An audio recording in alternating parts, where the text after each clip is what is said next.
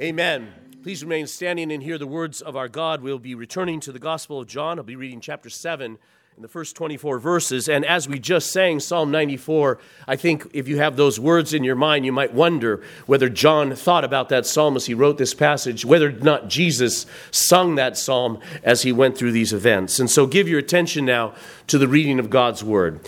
John chapter 7. After these things, Jesus walked in Galilee, for he did not want to walk in Judea, because the Jews sought to kill him. Now the feast of now the Jews' feast of tabernacles was at hand, and his brothers therefore said to him, Depart from here and go into Judea, that your disciples also may see the works that you are doing. For no one does anything in secret while he himself seeks to be known openly. If you do these things, show yourself to the world.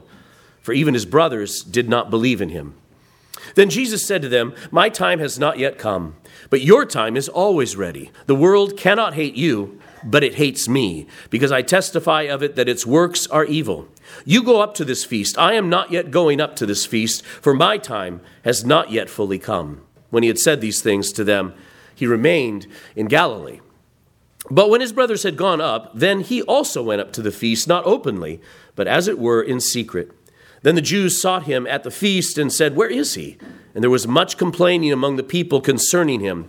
Some said, He is not, he is good. Others said, No, on the contrary, he deceives the people. However, no one spoke openly of him for fear of the Jews.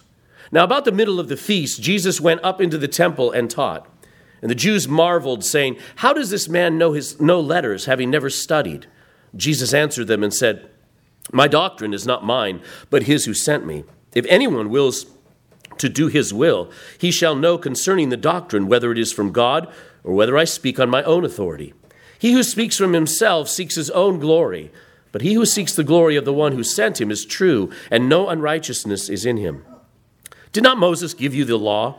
Yet none of you keeps the law. Why do you seek to kill me? The people answered and said, You have a demon. Who is seeking to kill you? Jesus answered and said to them, I did one work, and you all marvel. Moses therefore gave you circumcision, not that it is from Moses, but from the fathers, and you circumcise a man on the Sabbath.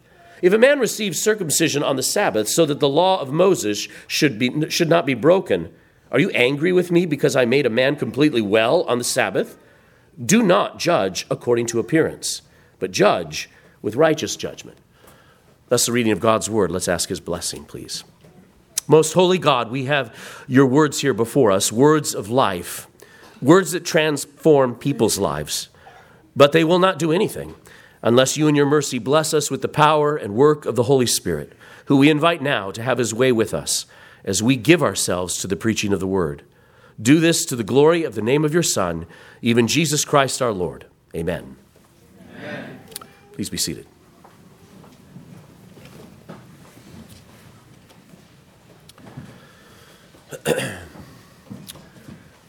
Well, darkness does not dwell with light, never can, never will. And unbelief is uncomfortable around faith. And ultimately, those who reject Jesus for who he is are intolerant of those who acknowledge him as Lord. These are the conflicts of unbelief. These are the conflicts that we're seeing, we saw through the chapter, uh, previous chapter, chapter 6, as we went from thousands following Jesus, whittled down to just some 12. So far in the, in the Gospel of John, we receive five of the seven signs that John assigns uh, in his Gospel for us to see that Jesus Christ is the Son of God. Five of those signs so far. Four were all up in Galilee, uh, and only one was down in Jerusalem where Jesus had healed the lame man at the pool of Bethesda. That sign was the one which caused hostility towards Jesus. That was one where afterwards they say they would want to kill him. He had healed on the Sabbath, and the Jewish authorities wanted to kill him. In chapter 6, as I said, Jesus winnows followers in the thousands to just a handful with his refusal to be king on their terms. They want to make him king. They're ready to, to bring in the great revolution. They're ready to follow him, but they're ready to follow him on their terms. And Jesus withdraws. He will have nothing to do with being made king on our terms.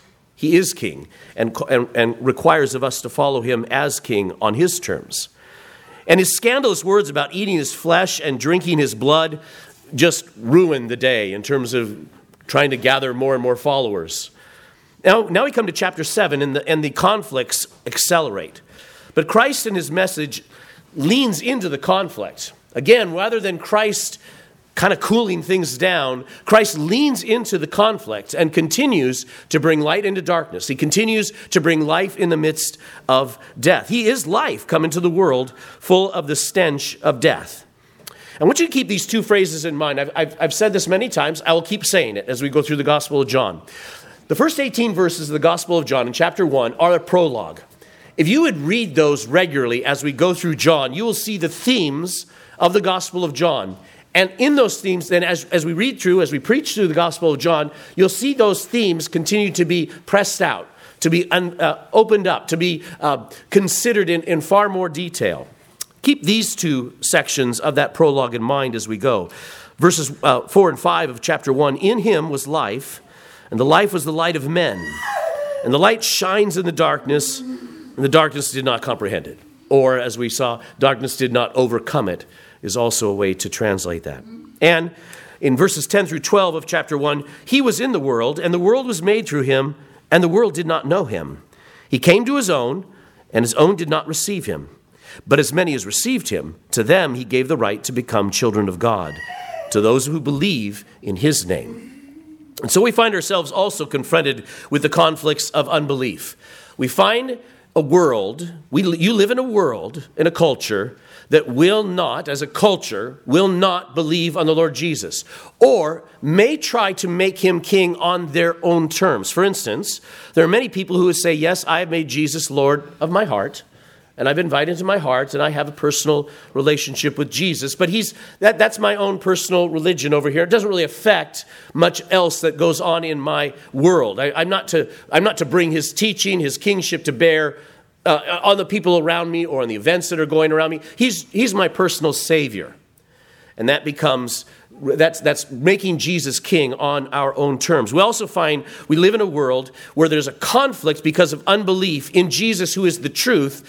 And, and the way that's spinning out of control here is now we live in a world, in a culture that cannot define truth, cannot declare truth. And when truth is right before them, straight before them in their eyes, any, any of the truth of the created order, they are more than willing to deny it for the sake of appearances.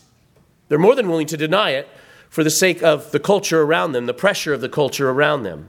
The conflicts of unbelief cause us to be a people, a culture that deny the very truth of, of the world and the very truths of Scripture and the very truth of the kingship of Jesus Christ for the sake of appearances, for the sake of looking good, fitting in, that kind of thing. We would do well to learn from Jesus as he comes into these conflicts. Verses 1 through 9 um, the, we first of all have these conflicts with his own family. And I find this interesting to keep in mind.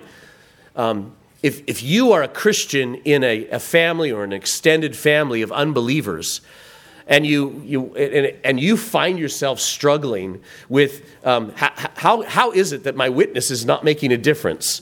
Well, you're in good company. Jesus grows up in a family, and we're told here that in his, he's now 30 years old, and his brothers don't believe him. His brothers don't believe him. From chapter 6 to chapter 7, I want you to know this also. Chapter 6 took place around, if you recall, around the time of Passover. And Passover is a spring um, festival of the Jews. Now we're told that it is the Feast of Tabernacles. That's in late September, early October. And so six months have taken place from the end of chapter 6 to the end of chapter 7. And we, are not given in John's account any more activities. Actually, there's quite a bit in the synoptics, but none of that is given to us in, in John. So now six months have gone by, and Jesus, we are told, had confined his movements to the province of Galilee during that time and did not go down to Judea because the Jewish elite there sought to kill him. The Jews, says, were, were seeking to kill him. But when the Feast of Tabernacles was coming near, his brothers challenged Jesus to go into Judea and show himself to the world, verses 2 through 4. They did this, we're told in verse 5, because they didn't believe him. And so the, the passage should be read, read as, as almost a challenge or a taunt to Jesus. In verse 4, they say, for, for no one does anything in secret while he himself seeks to know, be known openly. You're up here in Galilee. You need to take this to the big city if you really want to pro- be proclaimed as King of Kings, as the King of the Jews. What are you doing up here, Jesus? Really, go show yourself. What are you afraid or something? Maybe that, that might have been uh, parenthetically thought. He says, if you do, they say, if you do these things, show yourself to the world. For even his brothers did not believe him. Jesus replied that he, it was not yet his time and that the world hated him because he called out their works as evil. Verses 6 through 8.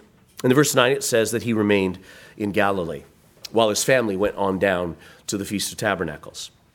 Well, let's uh, take a look at just a couple things with regard to Jesus' brothers here. First of all, brothers, that, that brings questions to mind sometimes. Jesus had brothers, Jesus had brothers and sisters.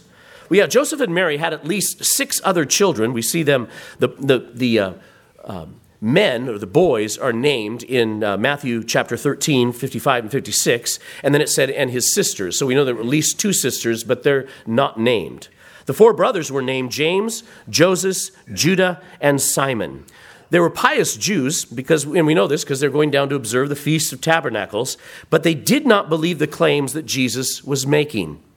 Earlier, they had tried to take charge of him when, when people said he is out of his mind, as recorded in both in Mark and Matthew's gospel, and were probably embarrassed by the accusations leveled against him as well as his response. So there's a, a time where there, there's a number of people that have gathered together to hear Jesus, and, and, and then they start to say, He's crazy. And, and, Jesus, and they say, He must be casting out demons by the, because he's the prince of demons. And Jesus says, Jesus says, No. Uh, uh, uh, the, the leader is not going to uh, persecute his own people and cast out his own people. So Beelzebub is, is, is casting out demons, then his kingdom is destroyed. That's not, that's not what's going on.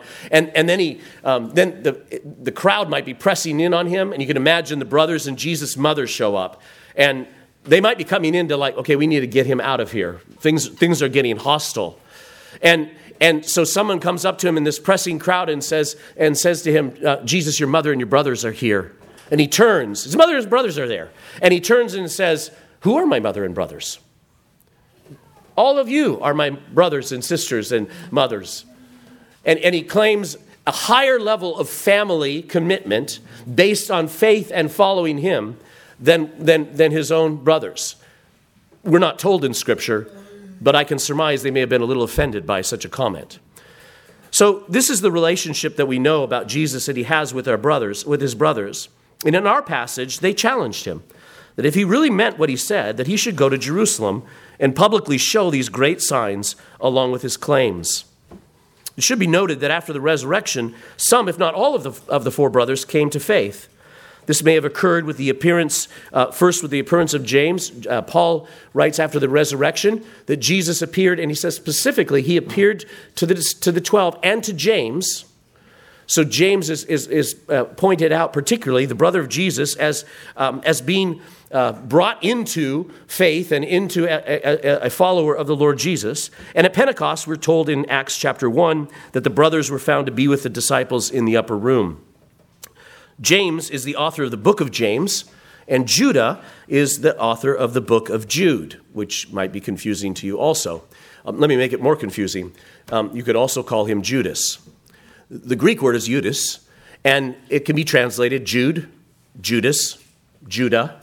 They're all just different ways of translating that Greek word. So Judah, Judah or Judas wrote the book of Jude. And it should also be noted that Mary did not therefore remain a virgin after giving birth to Jesus. Matthew um, 1 25 um, says that, um, um that uh, Mary's um, husband, Joseph, did not know her till she had brought forth her firstborn son. And then it says, and he called his name Jesus. He did not know her, he did not have relations with her until she had brought forth her firstborn son. So there's really no. Um, there is there's no doctrine to be gathered from the scriptures for what the Roman Church calls the perpetual virginity of Mary, which is tied into their veneration of Mary. Um, and and besides that, the, the idea of a perpetual virginity is, is, is put forth as, as making her in some way more holy, which has really done all kinds of damage um, in terms of understanding the gift of marriage and the gift of sexual intimacy between a husband and wife. Um, there's really no doctrine to be brought out of Scripture with regard to that. So there's some family stuff with regard to Jesus. Let me tell you a little bit also about the Feast of Tabernacles. Uh, the Feast of Tabernacles, because it might cross your mind, it says in verse 9, when he had said these things to them, he remained in Galilee. And then it says, But when his brothers had gone up, then he also went up to the feast. Well, it's not like five minutes later he went up. The, the Feast of Tabernacles was an eight day celebration. Um, and we're told later that it's probably the middle of the feast that he begins teaching in the temple. So he may have waited two, three days before he headed down um, afterwards. His, he wasn't going to go in the way that they wanted him to go, but he did intend to go um, as soon as the Father wanted him to go. He was not following the whims of his brothers, but the will of his Father in heaven. So this was the most popular feast in Jerusalem. It was quite a party. Um, it was an eight day celebration where countless thousands were told were, would road trip to Jerusalem and hang out in tents all over the city. I mean, what fun could that be? Right? Barbecues all over in tents. It's the end of your big harvest season. All that hard work is done. You get to go and meet with all of your friends from all over Judea, all over, um, uh, all over Israel, those who could make it, and have a party for a week. It's like family camp you know, for a whole week, and, and, and just a great time is had by all. Well, the most religious people of the nation also would most likely be there. There was lots of teaching going on, lots of gatherings of, of these peoples. Um, and so, what better opportunity for Jesus to prove his claims and show his wares? There they all are, all gathered together. His brothers would be right in one sense, wouldn't they? This would be the place for Jesus to reveal himself publicly. Jesus would show himself to the world, um, and his brothers say, Show yourself to the world. But his time, he said, had not come, in verse 6. His time would come on the day that we celebrate now as Palm Sunday. His day would come at the next Passover, when he would ride into Jerusalem the week of Passover to, to begin a week that would end by being lifted up on a cross, showing himself to the world as the Savior of all who would look to him like the bronze serpent, who would look to him and have the curse of the, of the snake, of the serpent's bite upon us, um, taken away, and our forgiveness of sins given. That's when Jesus would truly show himself to the world, but not at this time. This was not the right time. And, and notice also the, the Passover, when the Passover takes place and he's lifted up on the cross, Mary is there, but his brothers weren't there. His, his brothers were not there as, as he was dying on the cross. They were not believing at that time. That showing would reveal the evil of the world. And Jesus says, The world cannot hate you, but it hates me, because I testify of it that its works are evil. And here is the antithesis the enmity between the seed of the serpent and the seed of the woman. Genesis 3:15 God sets this upon us. Sets this upon the created order after the fall. He says, "And I will put enmity between you and the woman, speaking to the serpent, and between your seed and her seed. He shall bruise your head, and you shall bruise his heel." All conflict in the world can be, can be ultimately brought down to, to this thing the, the, the battle between the seed of the serpent and the seed of the woman. This conflict, this enmity, this ongoing hatred that will not end until the final coming of our Lord Jesus Christ and the putting down of, um, of all evil forever, then. So that is the antithesis. And this enmity is fixed by God, and it's impossible to eradicate except through the work of Christ. The issue is, as it was back in the garden, that brought about this enmity, the issue is authority. The serpent was a fallen angel. The serpent was one who refused to give a full authority and, and submission to the authority of God the Father. Um, and then Adam follows in that by refusing to submit to the authority and teaching of God and His Word. The issue that brings forth enmity, the, in, the issue that brings forth um, evil, the thing that disconnects us from all that is good and beautiful and true and eternal, is our refusal to bow to the authority of the Creator, to His way, to His words. That's where all enmity comes from. And so this issue is authority. Who will be God? We either will be under the authority of our Father in heaven, an authority that originates outside of the world, or we will want to be under the authority of our own whims and passions, trying to discover and make authority within the created order. And because of this, there's conflict. And as we see here in verses 10 through 18, there's conflict, conflict all around. Jesus does go, in fact, and show himself, but not in the way his brothers were thinking.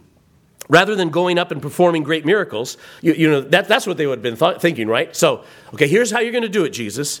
You know that, that uh, multiplying the bread thing you did? You know all those healings that have been going on? You know how you took care of a lame man? Now, what you're going to do, we need to go down to Jerusalem and you go do all those displays, all those great signs, all those great miracles, and then they'll see who you really are. And Jesus goes down, and what does he do? Goes in the temple and teaches. He starts teaching. That, that's, going to, that's, that's what he believes is going to be used to accomplish what he is uh, after accomplishing, after accomplishing. Jesus places great importance on preaching and teaching. John tells us that there had been a lot of whispering about Jesus as well, hoping he would come, but not talking openly about it openly for fear of the Jewish authorities who were also looking for him. Look with me again at verse 11, 13. Then the Jews sought him at the feast among there was much complaining. Some said that he was good. Others said no, that there's contrary. On the contrary, he deceives the people. In verse 13, however, no one spoke openly of him for fear of the Jews. And I want you to notice here, there, there's this, there are two groups of people that are being identified. There's the Jews and the people. Now, the people, the crowds that, that are gathering to listen to Jesus, they are Jews.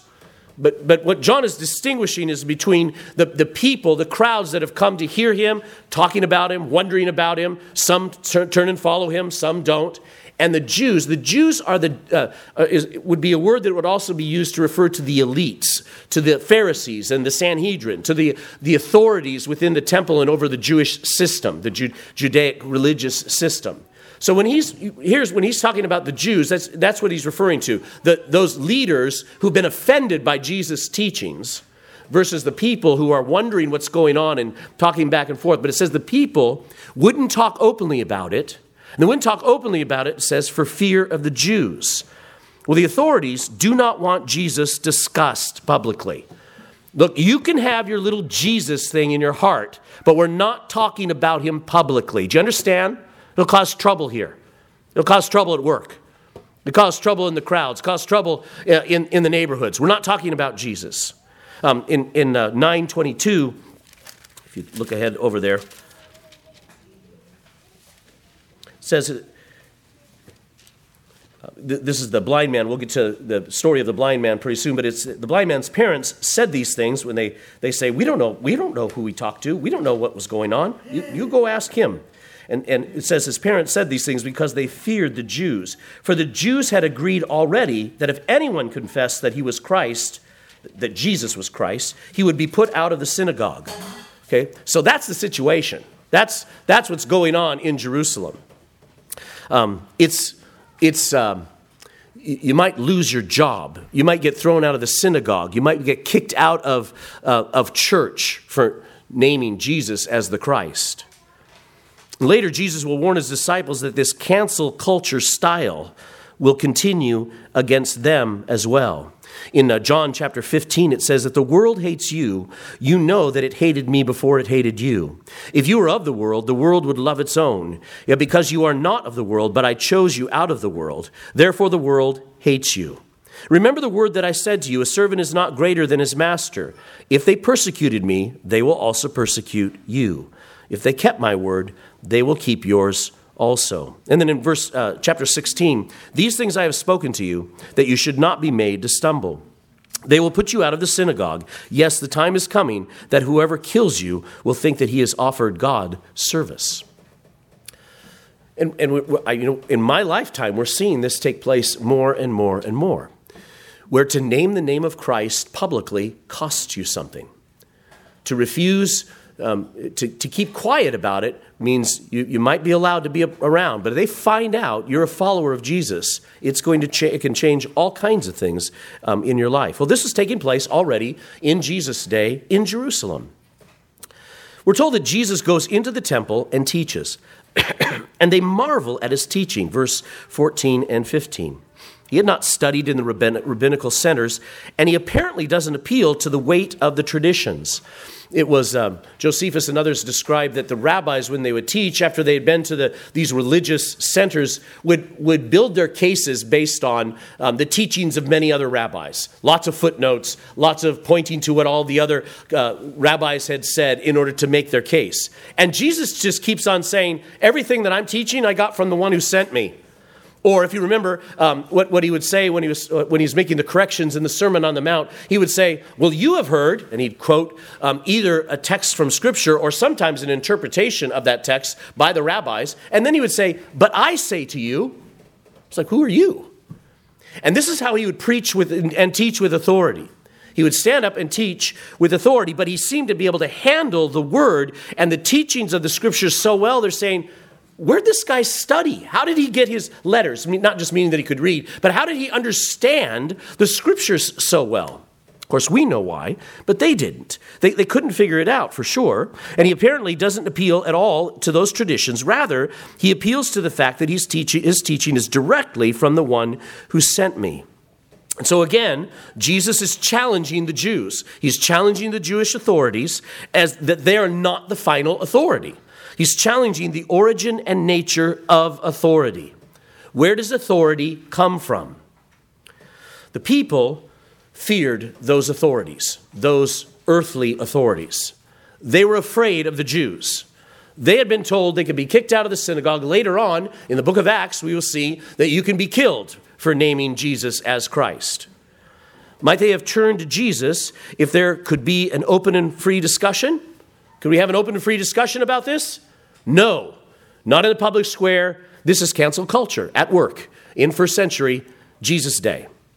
No, there'll be no discussion about this. But there could not be because the establishment would not allow it. So, what should we learn?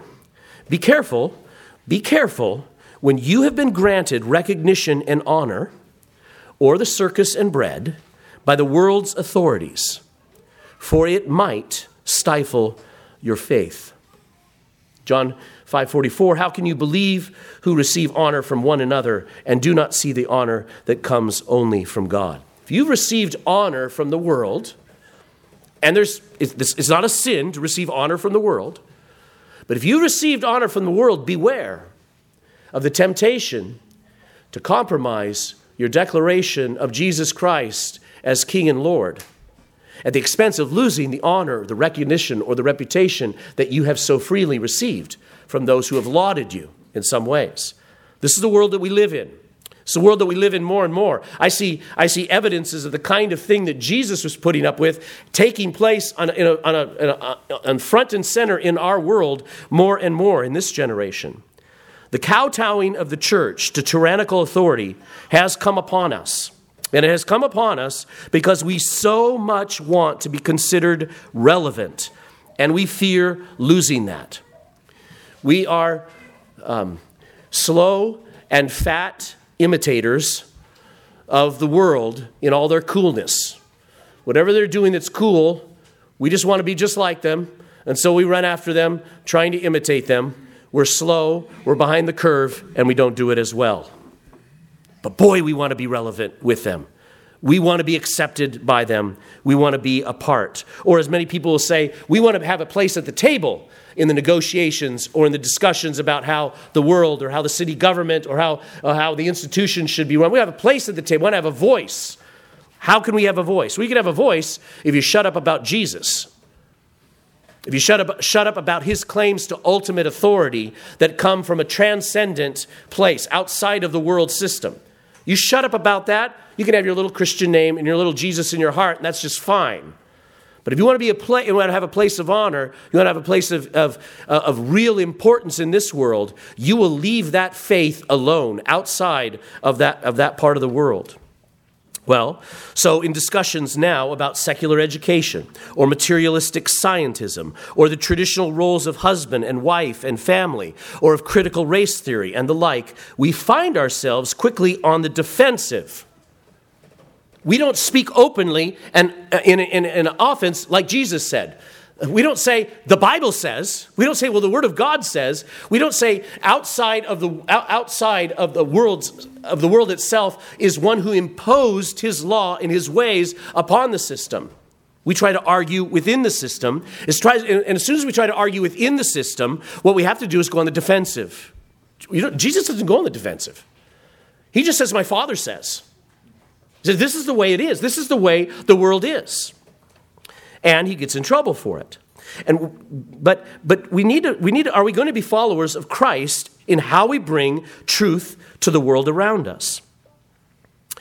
We find ourselves quickly on the defensive because we fear man and not God. And Jesus warned us do not fear those who kill the body but cannot kill the soul, but rather fear him who is able to destroy both soul and body in hell. The church is afraid of man. The church today is afraid of the acceptance of man. And that's why we have bowed. That's why we have lost power. That's why we have lost influence. That's why we have millions and millions and millions of Christians living in America making absolutely no difference in the culture of America today. Because we want to be a part of it all. We want to be relevant. We want the honor of men, and we fear man. We fear man rather than fearing God. Proverbs 8 says, The fear of the Lord is to hate evil, pride and arrogance, and the evil way and the perverse mouth I hate. Proverbs 8 13. Jesus was not afraid to go on the defense, uh, to, to not go on the defensive. If anyone wills to do his will, he says in verse 17, if anyone wills to do his will, this is a really important verse, take a look at it. If anyone wills to do his will, he shall know concerning the doctrine whether it is from God or whether I speak on my own authority. You catch him? If anyone has decided beforehand, whatever it says in here, I'm not opening it.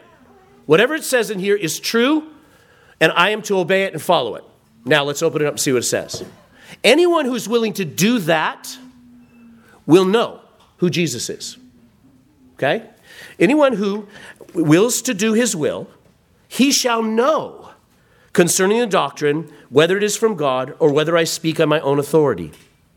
Obedience and submission to the one who is authority is the great opener of eyes. Remember that. Obedience is the great opener of eyes. When you are struggling understanding who God is, when you are struggling understanding whether or not you truly believe in the Lord Jesus Christ, or whether or not He really is the Son of God, when you struggle with that, one of the first things you should think to yourself is, where am I not obeying? Because obedience is the great opener of eyes. When you are struggling believing that God is sovereignly in control of all that is going on in your life, sovereignly in control of everything, that, everything going on in the world around you. When you are in a panic, one of the things you should think to yourself is where is my disobedience? Where is my disobedience? Because obedience is the great opener of eyes. Augustine, who yet for all of his brilliance, and everyone will tell you that Augustine is one of the most brilliant thinkers and writers in the history of humanity. Yet, for all of his brilliance, bucked against the gospel for years. His mother, Monica, prays for him, and he runs off into all kinds of licentiousness, all kinds of false, weird, weird uh, doctrines and, and religions. And he's the one who said, after his conversion, Seek not to understand that you may believe, rather, believe that you may understand. Seek not to understand so that you may believe, but believe so that you may understand. Well, that's exactly what Peter said, remember, at the end of chapter 6, verse 69, when, when Peter said, um, Jesus had said, Well, are you guys going to go away also? Everybody else has left. There's 12, the 12 are just there. Simon Peter answered and, and said to him, Lord, to whom shall we go? You have the words of eternal life. Also, we have come to believe and know. We have come to believe and know, I believe in that order, that you are the Christ, the Son of the living God. The one who is willing to obey will know, will understand. The one who is not willing to obey will not know. This happens all the time when, you try, when you're trying to share the gospel, you try to witness to someone. They have a bunch of questions, and you start to answer some of their questions, and there's the shift all of a sudden to a bunch of other questions. And then there's a shift to something else. And it isn't, after a little while, you start to realize you, you should start to ask this question. Okay, before I answer any more of your questions, if I answered every single one of your questions, if I was to convince you, and but beyond a shadow of a doubt, for you, that Jesus Christ actually is who he claimed to be. Okay, there were no more questions. Would you believe? And if, the, if that person was honest, you know their answer. Their answer would be no. Because the questions are not questions, um, they're, they're not questions in order to believe. They are questions in order to throw up smoke screens, to keep Jesus at arm's length. That's what's going on. In our, in, in our nature, our nature is not that we are seeking for the Lord Jesus Christ in our fallen nature. And if just, we just had a few questions answered, then all would be well. We live our lives from our depraved nature, from our fallen nature, doing everything we can to avoid Jesus Christ, to avoid who he is and what he claims about us. We don't want to know God. And so and you know this, you, you have people who are um, in, in, our, in our world, in our culture, there are all kinds of people who are elevated, they're, they're praised because they are seekers. They're seeking truth. They, they are, and, and we think it's so, you know, they've gone off, they're seeking. But what do we say about someone who says, I have found truth? I have found truth. We call them arrogant. How, how dare you say your truth is everybody's truth? because we don't want to define truth anymore. And we shut down such speech. We, we cancel that kind of speech. So, this is what's going on here. Um, so, the one who is not willing to obey will not know, and an unbeliever does not believe because he does not wish to repent. Doesn't want to repent. And believers, now let's talk about us for a moment as well. Believers become soft twisting the meanings of words and the word because they do not to wish to obey at the cost of being shunned. So much of, truly, so much of what we might call liberal Christianity or liberal theology comes from wanting to not be too mean. Don't want to be too mean. I will be called mean by the culture. So we're going to change definitions. We're going to change what this sentence means in the scriptures. We're going to change what, we're, going to qu- question whether or not that was actually in the original text, or whether or not we even have an original, uh, any, anything that likens itself to the original Bible. We come up with all kinds of reasons so, we, so that we can be accepted by the world. And when we do that, that's when we have lost all of our strength, the strength that Jesus had as he proclaimed the truth of his Father without, um, without compromise. So there's conflict with family, there's conflict all about, and there's conflict with keeping of the law. Again, if you give your attention to verse 19, Jesus is going to now deal with this idea of why do you want to kill me? And yet you say you keep, you're, you're after me because I don't keep the Sabbath. I don't, you're saying I don't keep God's law, but you want to, you want to kill me.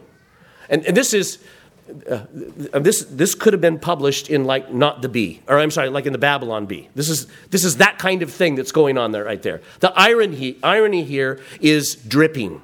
Okay? Follow along again. Did Moses give you the law, yet none of you keeps the law? Why do you seek to kill me? And then, and then imagine the people off to the side that heard him say that. They're saying to themselves, the people answered and said, You have a demon. Who is seeking to kill you? And Jesus answered and said to them, both to the people, but I think to the Jews also, I did one work and you all marvel.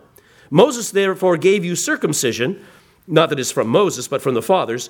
In, in other words, you got that wrong also, but we'll, we'll set that aside for the moment. And you circumcise a man on the Sabbath. If a man receives circumcision on the Sabbath, so that the law of Moses should not be broken, are you angry with me because I made a man completely well on the Sabbath? Do not judge according to appearance, but judge with righteous judgment. Remember, it was the Jewish authorities who wanted to kill Jesus, not the people.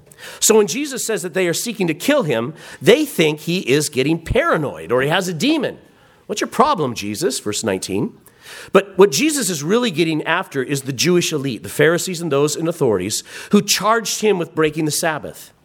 if they understood, and as they did, they understood that an infant could be circumcised on the eighth day, even if it fell on the Sabbath. So there was the Sabbath laws. You may, you may not do any work on the Sabbath. There was also the requirement that if you had a male child, he must be circumcised on the eighth day.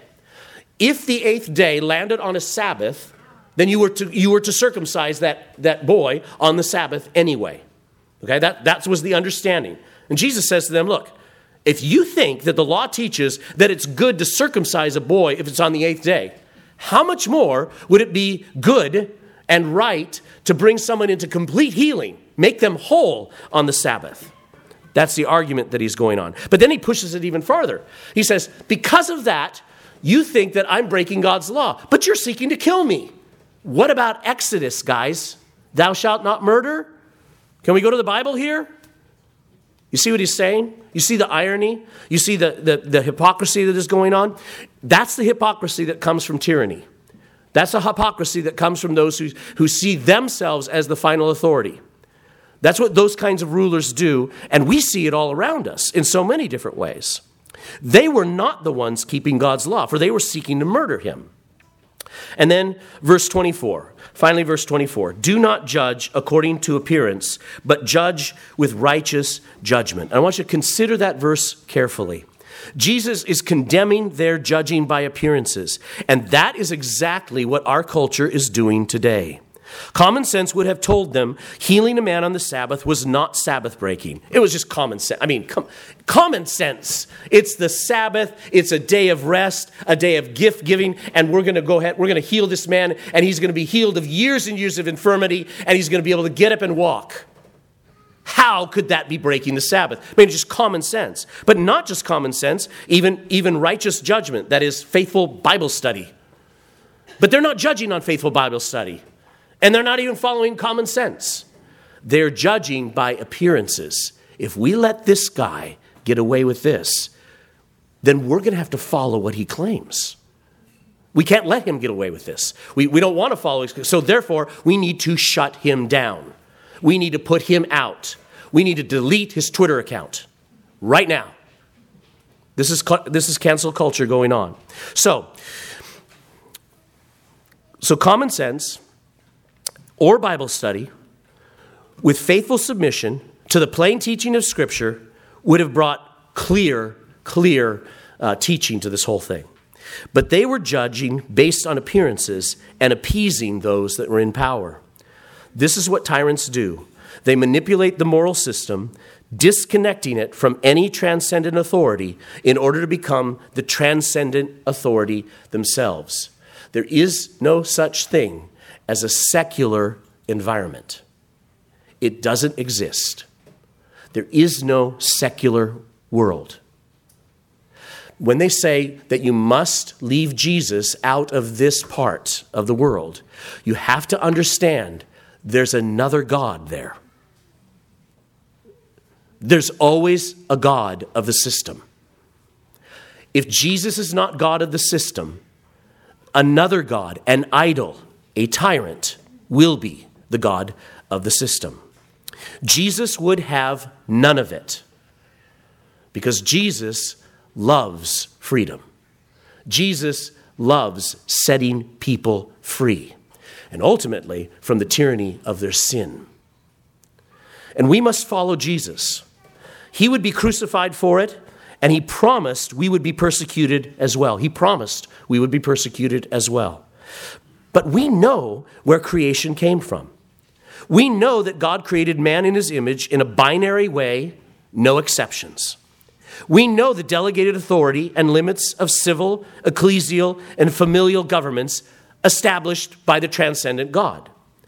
We know about the dignity of all human life from conception until death, regardless of the quote unquote health or ability or quality that that person can bring to the rest of the world.